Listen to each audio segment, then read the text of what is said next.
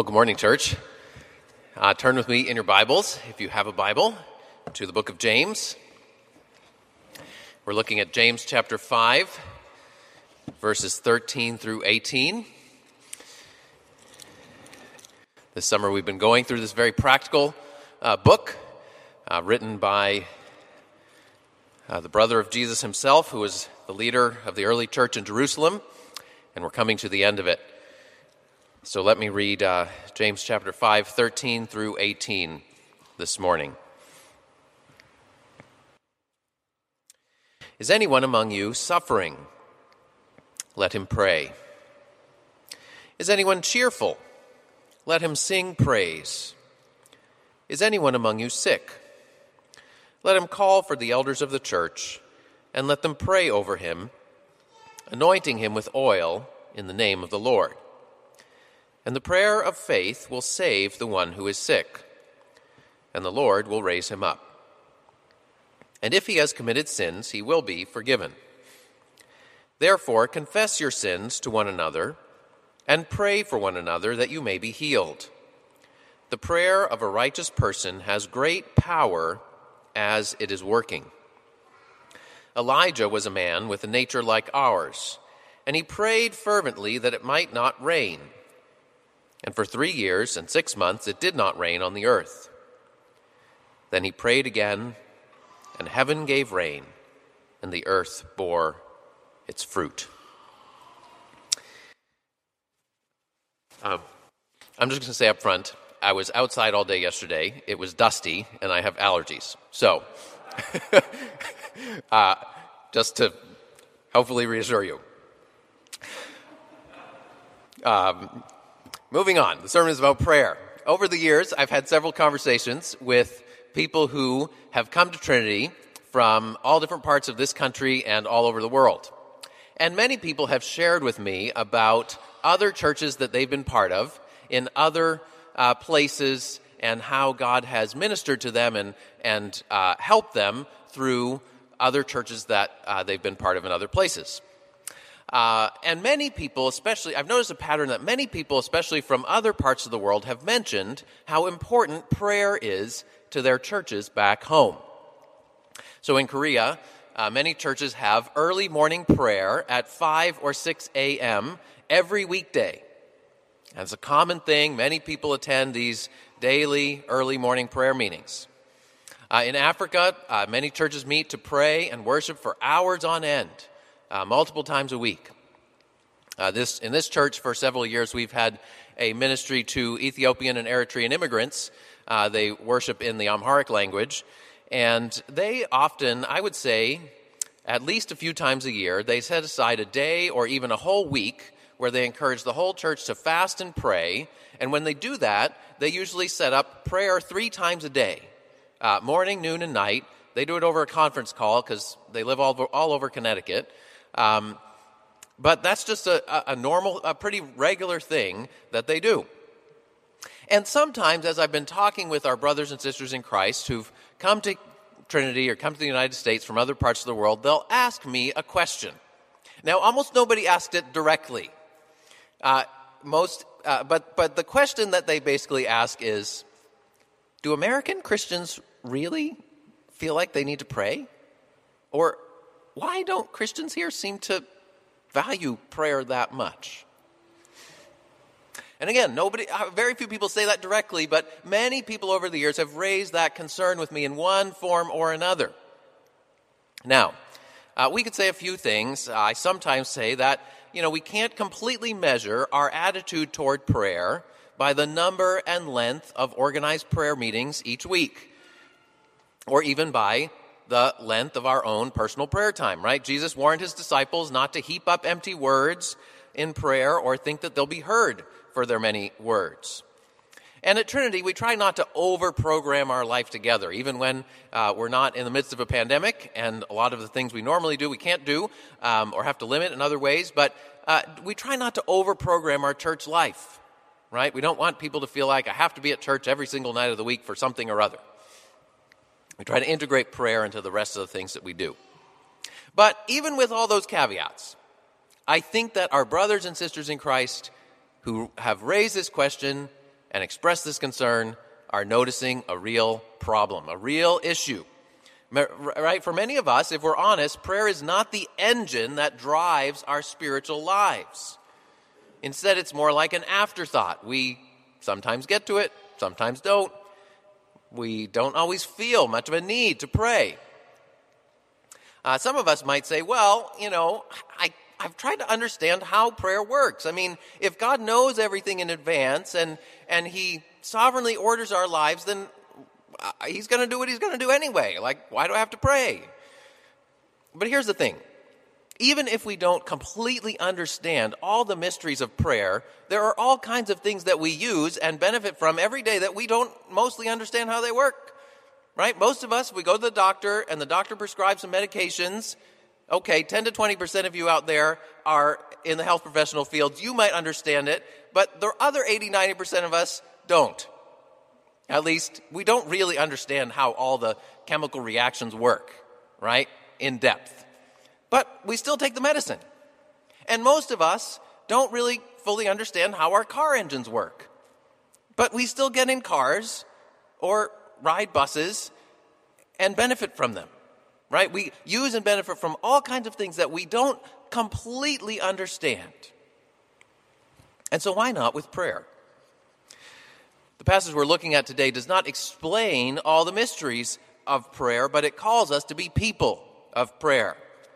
Uh, as we've said throughout this series, the book of James was written to people who are experiencing trials of various kinds. And really, one of the questions James is addressing is how do we not just survive, but thrive spiritually through trials? And uh, James begins and ends with two themes the themes of patience and prayer.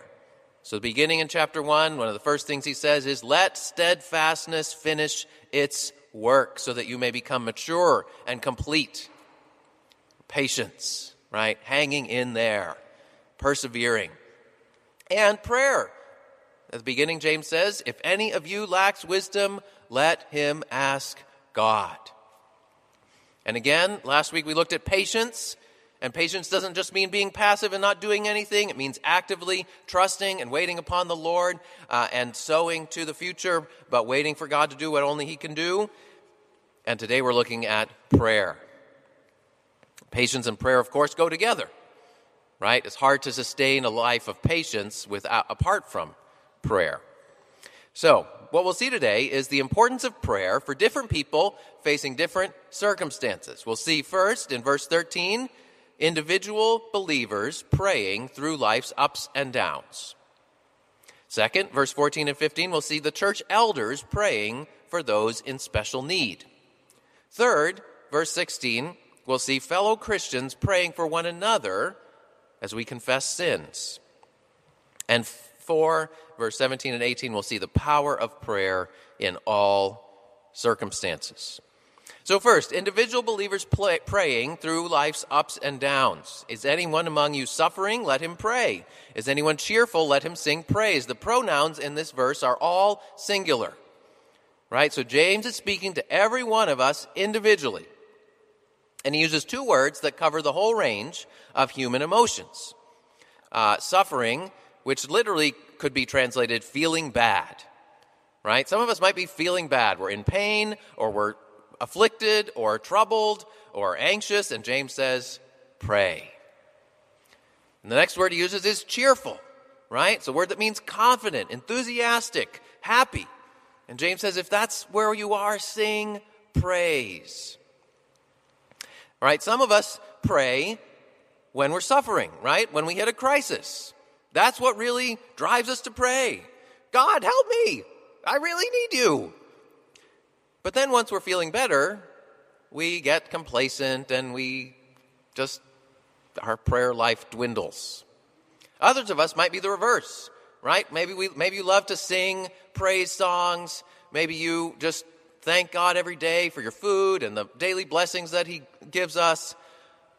But then when life really goes bad, maybe that's where you struggle to pray, right? To be honest with God in the seasons of disappointment, to talk with to submit to the Lord when we maybe don't don't like how things are shaking out for us.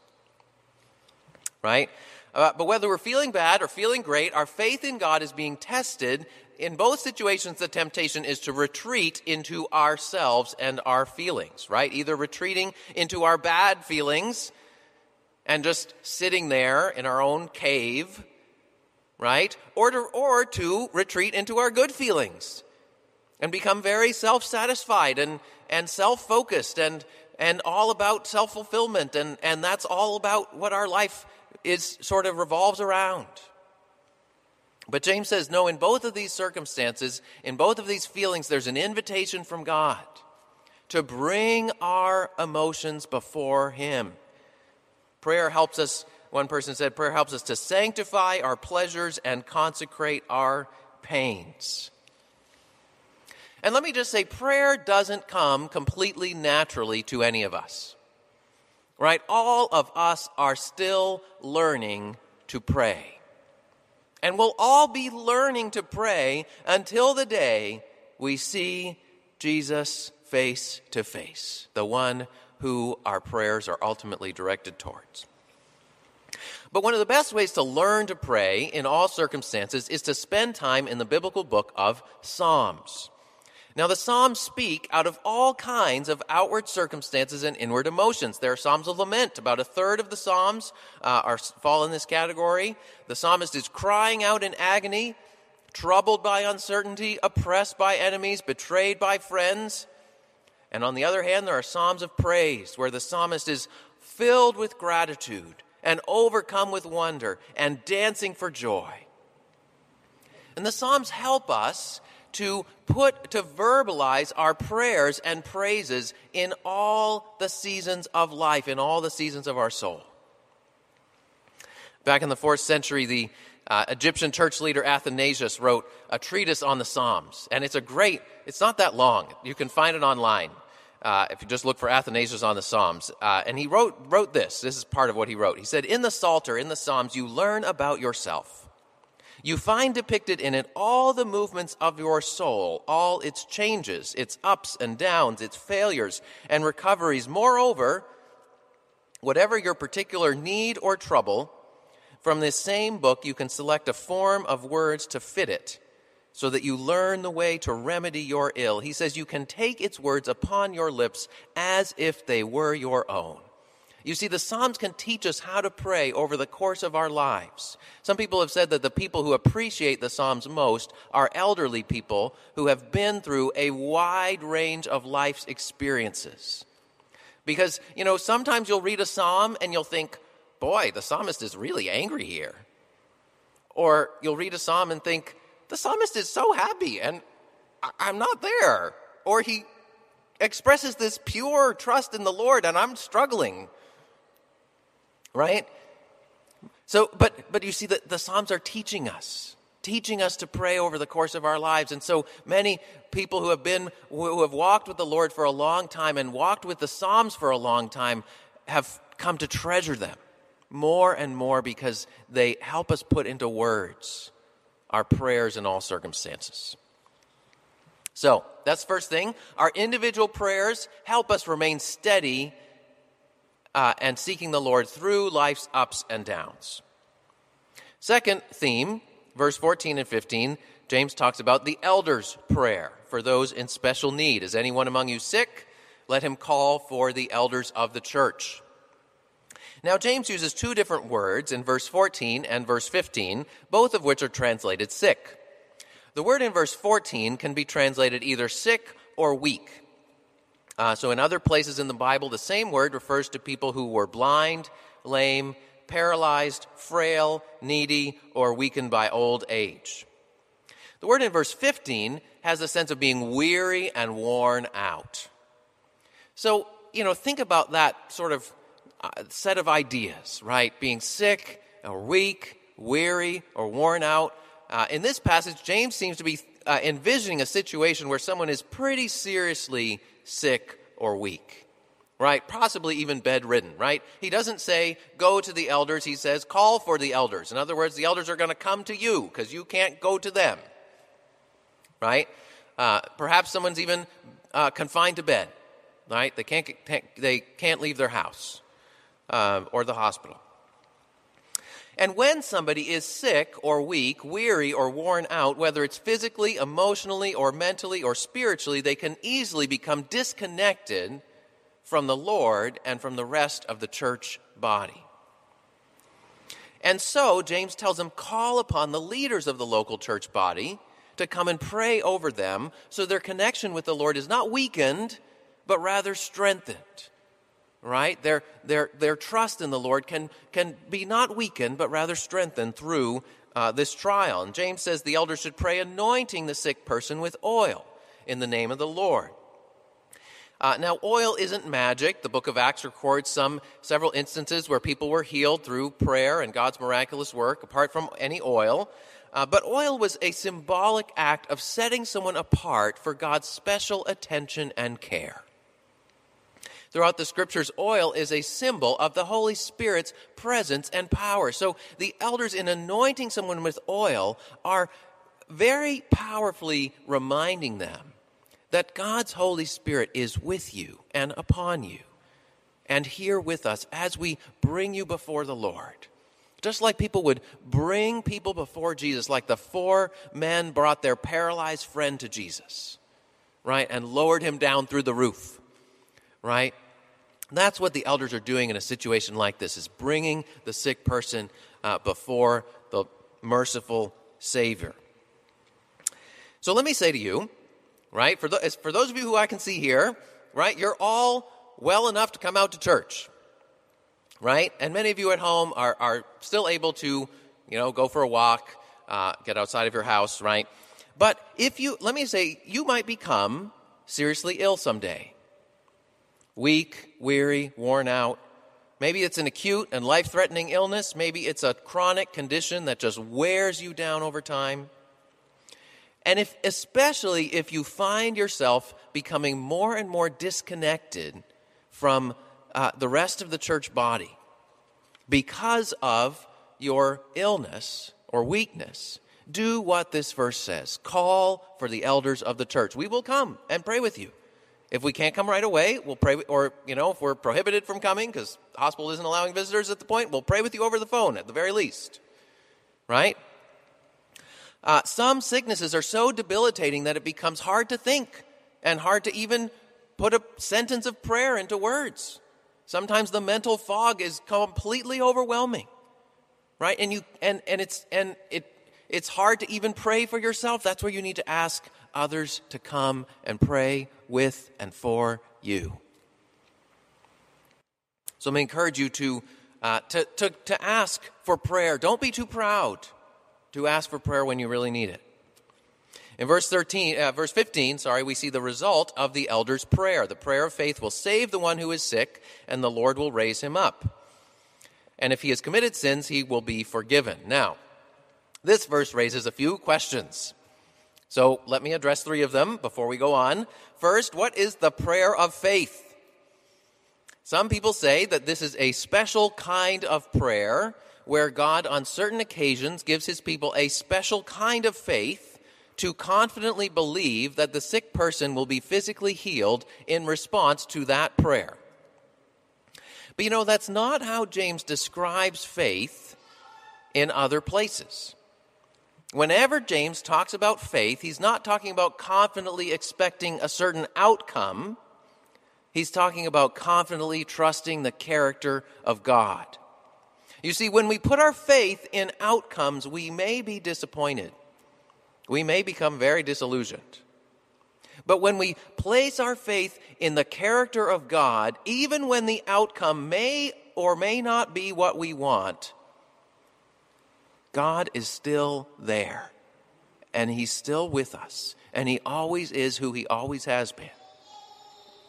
Now, if you look back at chapter 1, verse 6, James uses a similar phrase. He says, If you lack wisdom, ask God in faith with no doubting. And we explained that phrase uh, back then when we looked at that passage. But what James means there is ask in faith, in trust, trusting God's generosity and goodness. And with no doubting. That means not wavering in our loyalty to Him. We might feel uncertainty, of course, and worry at times, but James says, let's, don't be double minded, right? Don't waver in your loyalty to the Lord. Uh, but ask God, trusting His generosity and goodness. So pr- the prayer of faith here I think means trusting that God will hear our prayer and give us, whether it's wisdom or healing or whatever it is that, that He knows we truly need. So, I think that's the prayer of faith. Second question what does it mean that the sick person will be he, uh, saved and raised up by the Lord? Now, some people say this is a promise of physical healing as long as we pray in faith. And then, if we don't see physical healing, then maybe we didn't pray with faith or with the right kind of faith. But again, that's not what James says here.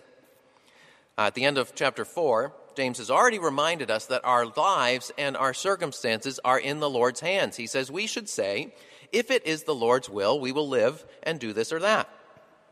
So our plans and our prayers are ultimately subject to God's sovereign will. Uh, and here in verse uh, chapter 5 verse 15 james uses two verbs save and raise up that can mean a whole range of things. Sometimes those verses refer to someone being physically healed or made whole or getting up out of bed. Uh, but those ver- uh, verbs can also have a spiritual and an eternal sense. In fact, James uses the word save in four other places in the book, and they all refer to eternal salvation, right? So, in being right with God, being rescued by uh, God forever. So, what does this mean? The Lord will save and raise up the sick person. I think we need to let the Lord, in every circumstance, define precisely how and when He chooses to save and to heal, to raise up and to renew His sick and weak and weary children whom He dearly loves. Right? Sometimes God answers prayers with physical healing, even immediately. And, and people, there are people who can legitimately testify to that. And we can pray boldly for that. We don't have to apologize about praying for physical healing. But God also answers prayers by giving emotional healing or resilience that we bringing us through a hard situation that we never thought we could make it through.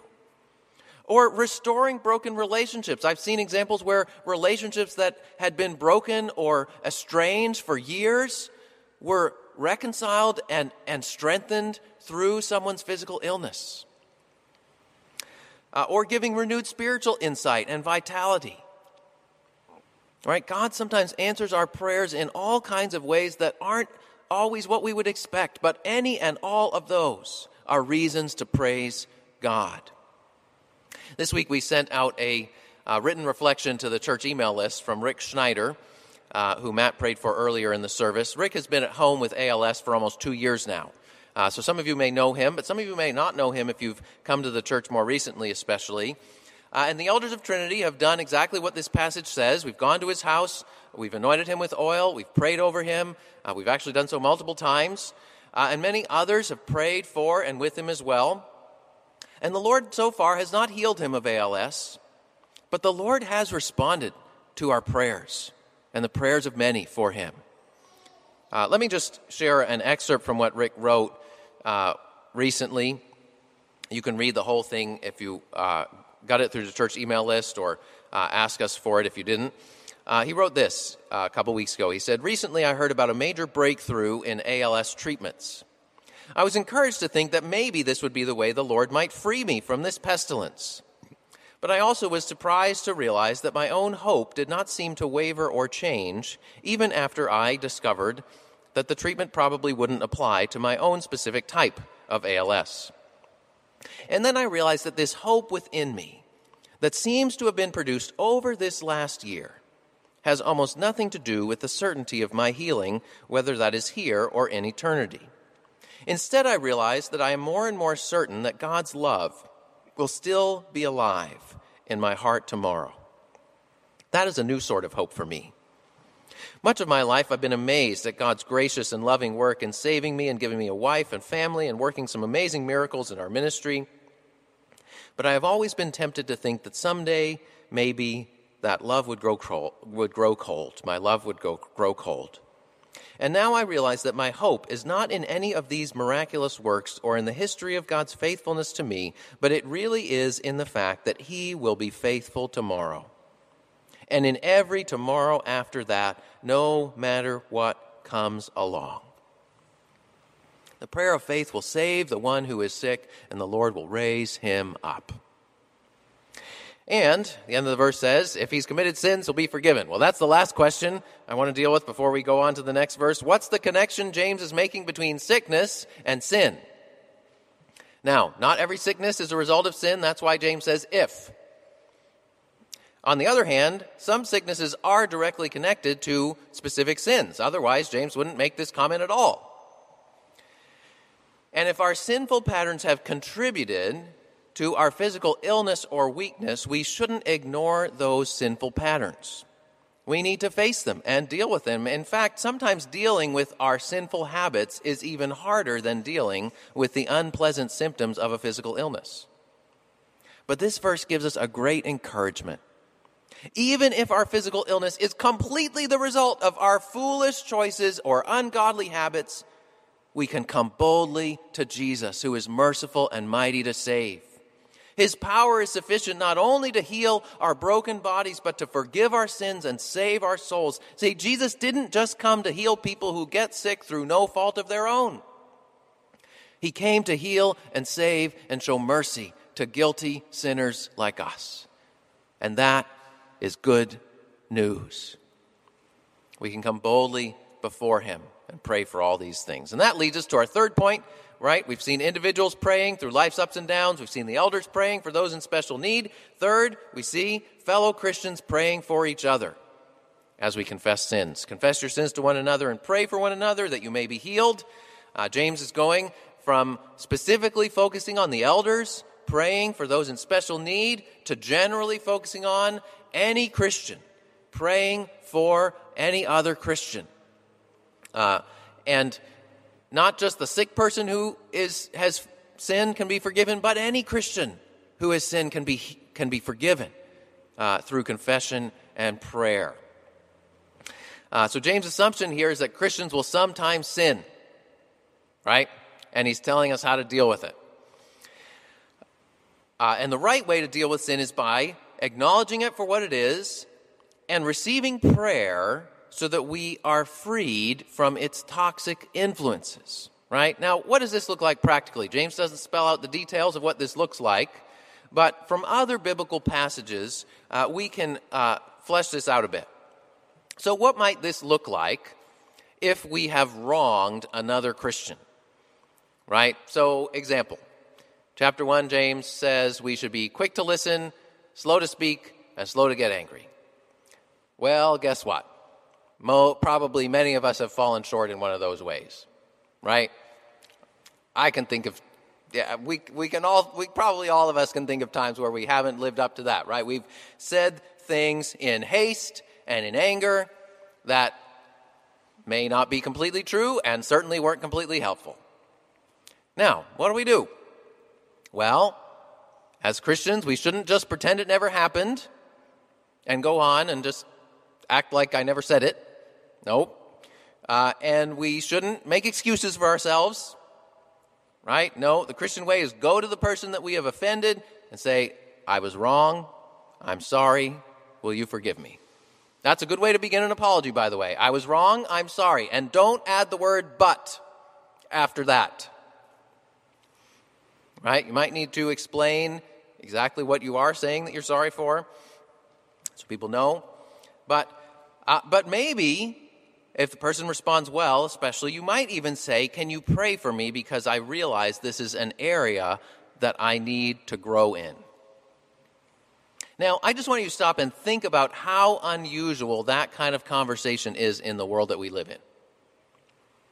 First of all, to confess wrongs without minimizing or making excuses.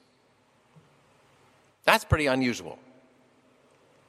And second, for someone who has been wronged to not only uh, forego retaliation, but actively pray for that person's healing and growth,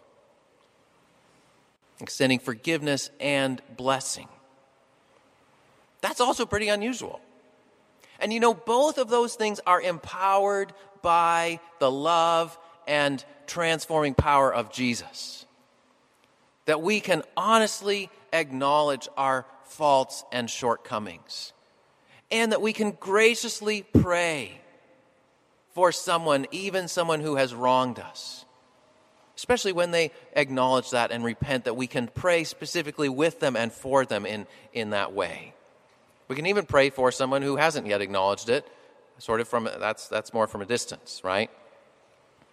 But that's a testimony to the love and power of Christ, right? Every one of our sins is a grievous offense against him, but Jesus doesn't only forgive our sins, he blesses us and prays for us and intercedes and advocates for us and seeks our healing and growth. Now, what about secret sins? Right? Secret sins in our thoughts, in our hearts, uh, or private sins that nobody else knows about. Things like jealousy, self pity, lust, greed. What do we do with those things? How does this verse apply in those situations? Well, it is not wise or helpful to confess all of our secret sins to a large group of people all at once, right? Or to anyone indiscriminately. Right? That's not wise. But if we are struggling with secret sins, if there are, are sins in our thoughts and our hearts that we are repeatedly falling into, that have a, a hold on us, it is unwise to keep that struggle completely within ourselves. Because it's going to go one way or the other. And if those sins are, if we are not putting those sins to death by the power of God's word and prayer and His Holy Spirit, they will, they will fester and grow within us, and one day they will explode. And that will be very ugly. And there will be a whole lot of damage to clean up, especially when they've been festering and growing for weeks, months, years, without being brought into the light. So find a trusted brother or sister in Christ, tell them what sins you are struggling with or falling into, and ask them to pray for you in the name of the Lord. You know, sometimes just doing that pops, it's like popping a balloon. It, it deflates the power of a secret sin that has become overwhelming right? And that's too big for us to deal with on our own. Sometimes simply bringing that into the light in the presence of a brother or sister in Christ who can pray for us and assure us of the truth of the gospel, can, God can work powerfully through that. And if someone comes to you and confesses a sin that they are struggling with secretly, let me, get, let me coach you a little how to respond. Don't just say, okay, that's really weird that you shared that with me. right? Don't say that. No. Right? You're, I mean, reality is you might be no different from them, right? You have, you have, you have things you're struggling with too. So, um, but here's what you can do that is helpful remind them of the promises of God. 1 John 1 9, if we confess our sins, God is faithful and just to forgive our sins and purify us from all unrighteousness. That's a good verse to share with someone who confesses a secret sin that they're struggling with in their thought life or in their hearts. And remind them of that. And, and, and maybe you take a time to pray together. Maybe the person who uh, starts by just confessing their sin to God while you listen, and then you pray for them and use the words of, the, of, of that scripture in your prayer for them. Even read that scripture and pray that they would be assured of God's forgiveness and that they would know his purifying power on an ongoing basis. God can do wonderful things as we pray for one another in these kinds of ways. So, we've seen individual Christians praying through life's ups and downs. We've seen the elders praying for those in special need. We've seen fellow Christians praying for each other as we confess our sins. And finally, James concludes, verse 16 through 8, or 17 and 18, a reminder of the power of prayer in all circumstances. The prayer of a righteous person has great power as it is working. It's one of the means through which God's power is displayed in our lives and in the world. And James urges us don't neglect prayer, but exercise it. Right? The prayer, uh, uh, make, make prayer a personal habit. Whether we're feeling bad or feeling great, call upon the elders if we have a special need. Pray for one another uh, that we that God we would not be led into temptation, but delivered from evil. Uh, and James concludes with the example of Elijah. Now, many people, many of us think of Elijah, and we think of him as a larger than life figure, right? He did great miracles. He even got taken up to heaven in the chariot of fire. That's pretty amazing. But James doesn't emphasize his heroic exploits. James says he was a human being with a nature just like ours. You know, if you read the story of Elijah at the end of 1 Kings, you will see he boldly declared the truth to hostile audiences. He was resilient through trying circumstances. He was an example to other godly people of his time. And God did powerful things through him. But he also got angry and depressed and afraid. One day he ran into the desert and he went into a cave and he said, God, I want to die. I'm done. Take me. No more. And God said, Go to sleep. God sent an angel to cook him a meal. God said, eat and sleep. Sometimes that's what you need to do to recover from certain, certain things. It's a means of grace, right? And then Elijah keeps traveling, but he's not, but he's not totally in a, in a right headspace yet. The next thing he says is, I'm the only one left, Lord. I'm the only righteous person left in the whole world. Everyone's against me. Everyone's abandoned me. You know, even your own people are, are uh, have left me in the dust. Now, that wasn't true. God said, uh uh uh. There's like 400 people who are still faithful and still trusting me, and they're hiding out too, but, but I've got plenty of others. Right? Elijah was dealing with self pity. Right? I'm the only one left. Right? Here's the point. Eli- like, like the rest of us, Elijah struggled with anger and fear and self righteousness and self pity. But through his trials and despite his flaws, he prayed.